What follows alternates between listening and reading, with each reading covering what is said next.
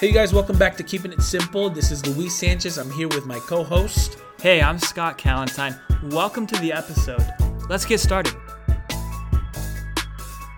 Hey, welcome back to Keeping It Simple Season 2. We're glad that you're here. This is your host, Scott Callentine, and my co host, Luis Sanchez. Welcome back. Season 2 in effect. We are excited to start Season 2 of Keeping It Simple.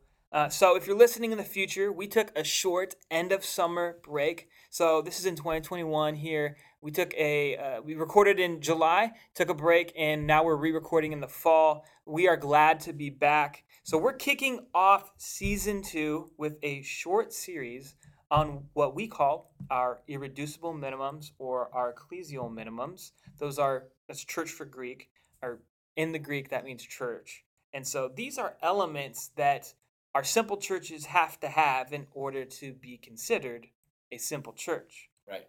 So, Brian Sanders of the Tampa Bay Underground, which, if you don't know about the Tampa Bay Underground, you should. It's an awesome missional community movement in Tampa, Florida. And we'll talk a little bit about them here and there. But he's a big inspiration. And Brian Sanders says an ecclesial minimum is a beginning, not a box.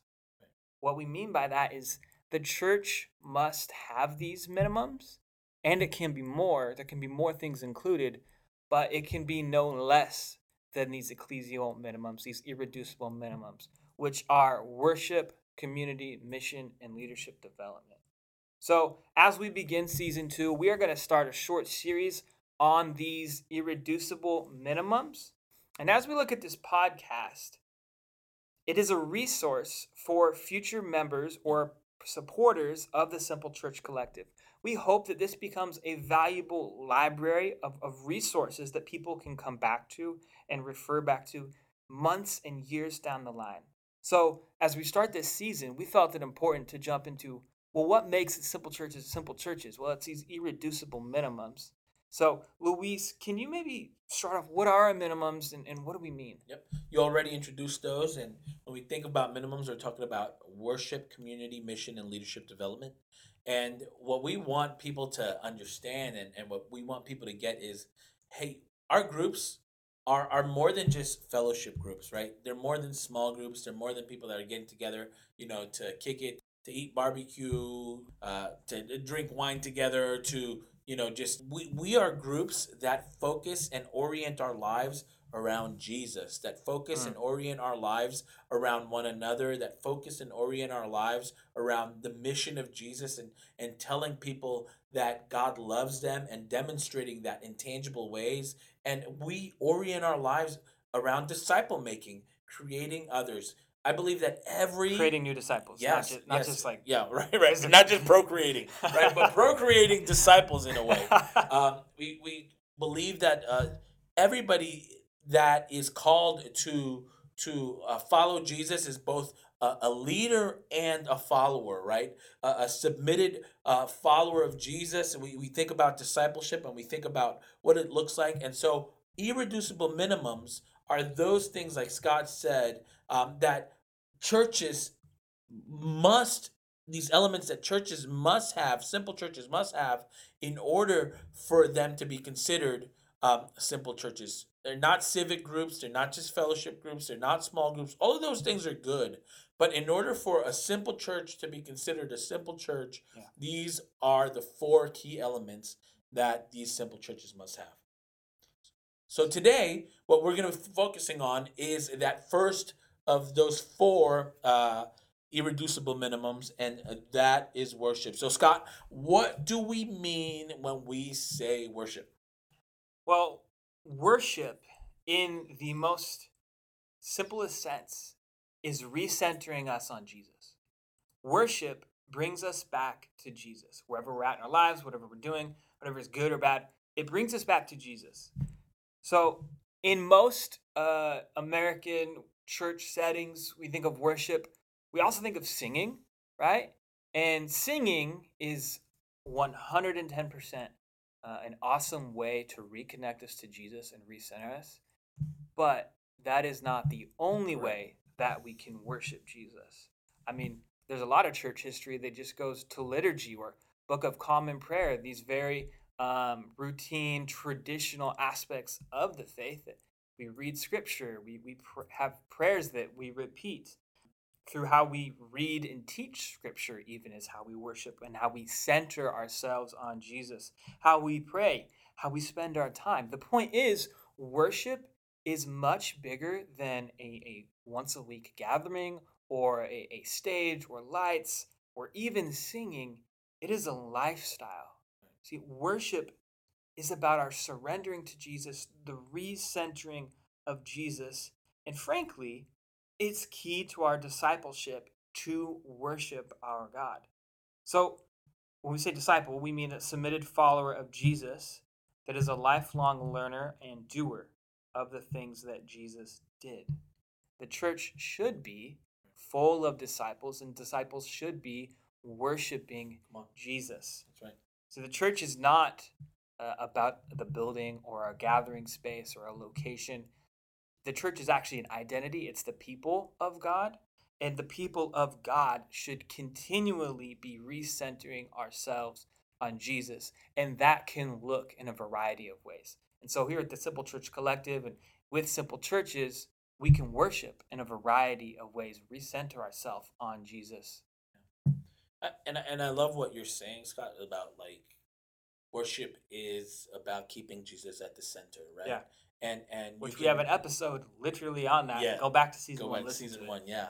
And and if you orient your life with Jesus at the center, I think our lives are drastically different. And I think the more Jesus people, right, people that put Jesus at the center, live in any given community or uh, work in any given place or go to any given school, Mm. then uh, in theory, the love of God should be multiplying in that place, and Yeah. more and more people are coming into contact with the hands and the feet of Jesus, and they're being introduced to both Jesus and his kingdom. Yeah. And the transformation on the other side of that should be something that's just amazing and, and happening in each one of those communities.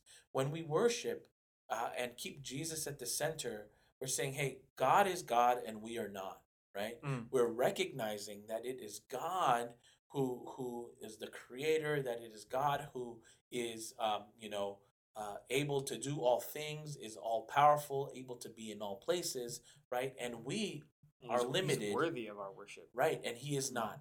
He's worthy of our worship, and and when we put him at the center of our communities, not only that, it creates our communities. It sets our communities apart. Mm.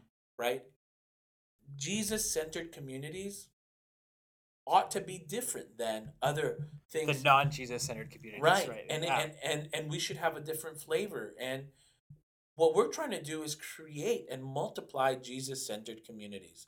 And so Yes. worship is a part of our discipleship it's a part of our us following jesus and it's a part of the groups that we're looking to multiply yeah, worship is irreducible minimum yeah of the Simple Church Collective and hopefully of churches in general, the greater church in Right. the West, East, globally. and, and proper worship too because the text tells tells us this right Yeah. what does the lord want the lord wants us to worship in spirit and in truth as he wants to be worshiped Mm. so so it's not just however we want to worship either it's that he wants to be worshiped in spirit right and according to his spirit and in truth and so Mm. and so we we we anchor ourselves um, in in the the tradition of the scriptures. We anchor ourselves in uh, um, the following of of the third person of the Trinity, right? We and and and pursuing that. We want to be a spirit filled people, Yeah. and and I love that this is one of the key elements that the Lord keeps pointing us back to, right? Because otherwise, we're just another civic group. Otherwise, we're just another kind of entity. But what sets groups apart that are churches and simple churches are the presence of Jesus and the presence of the work of the Lord. And Yeah. when we submit ourselves to Him, that is, um, of course, why this exists as one of our irreducible minimums.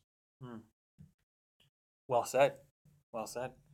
So, practically, I, I think we laid the groundwork for why worship is, is a minimum and, and even what worship is and, and can look like. But practically, let's begin. Let's get into uh, within the collective. Okay, what does worship look like? Yeah.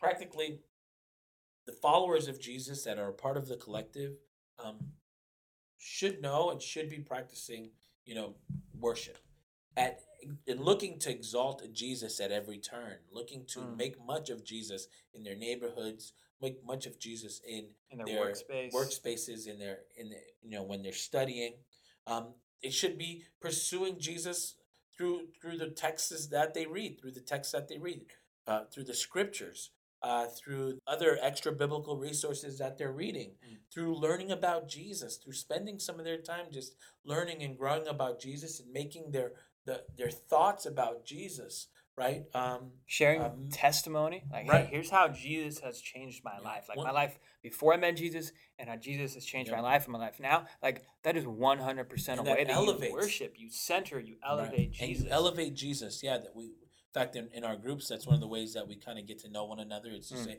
hey, how was your life before Jesus?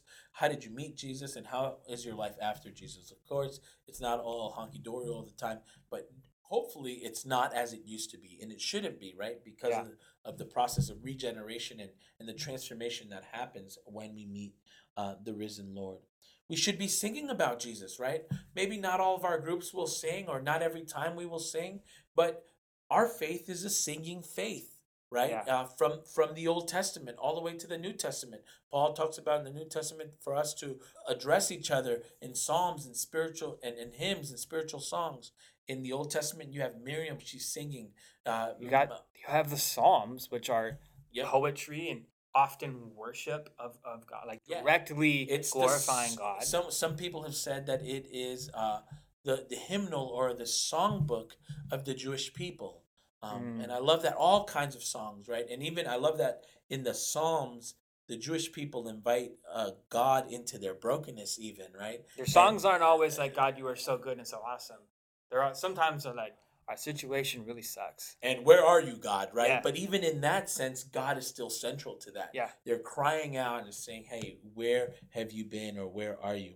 And also, just, you know, another way that we worship Jesus is by serving others in tangible ways Mm. in the name of Jesus. So when people are like, Oh man, thank you so much for doing this. Thank you so much for showing up, uh, you know, and, and serving at this, you know, nonprofit or whatever. And you're like, Man, you're looking for an opportunity not to just get glory for yourself, but to kind of deflect and say, you know what?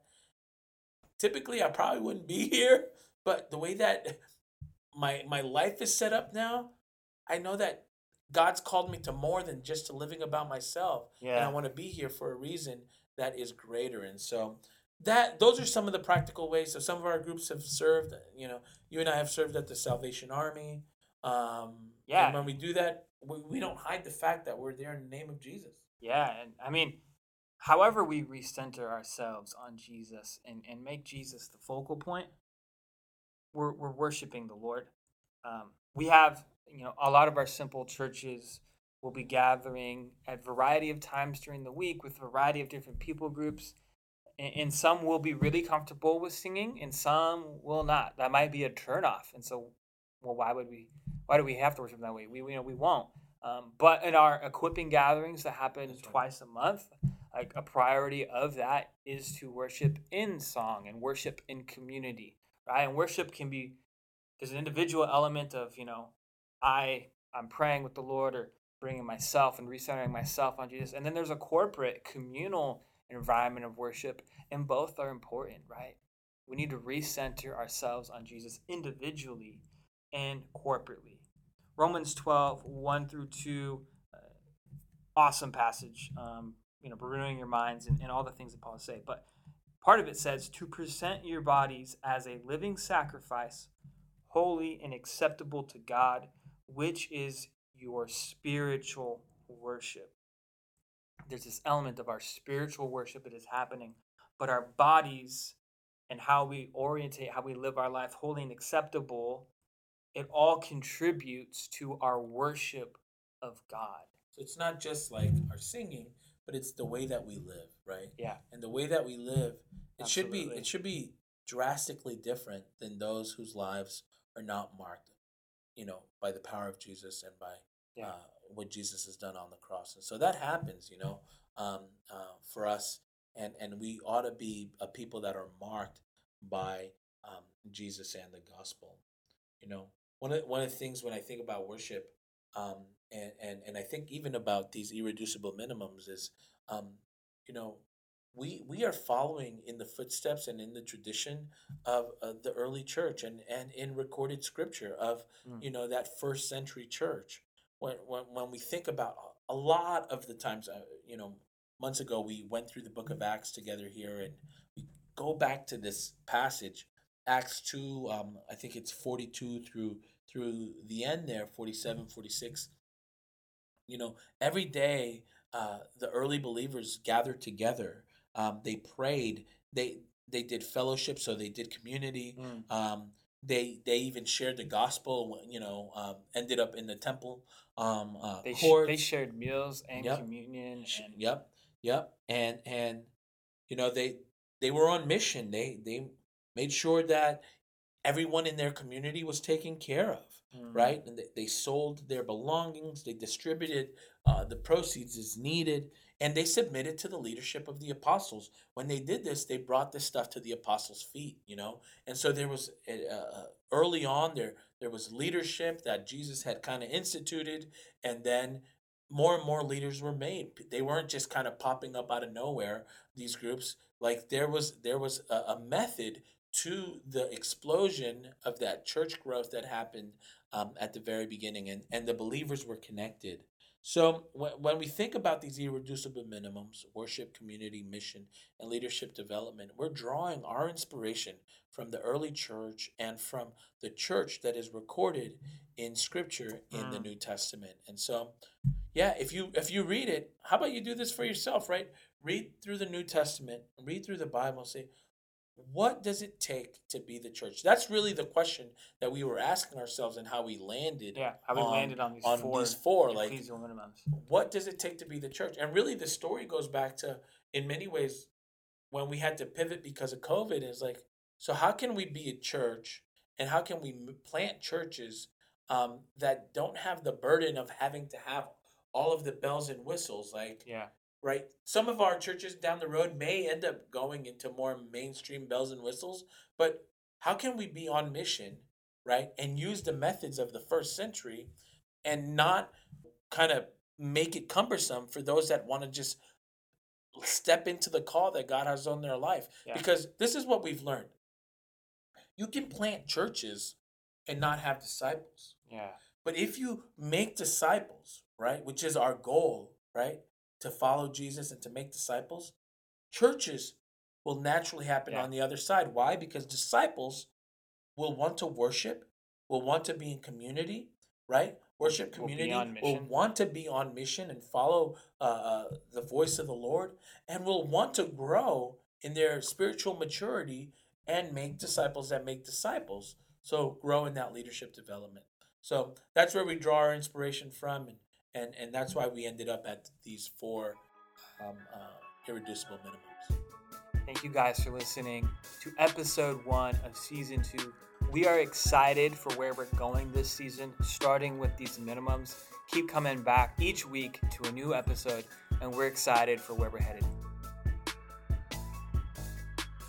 Thank you for listening to this week's episode of Keeping It Simple, where we talk about life and mission in ways that are easy to understand. Stay tuned as we release episodes each Wednesday. We'd appreciate it if you would like, review, share, and subscribe our podcast. Thank you for listening.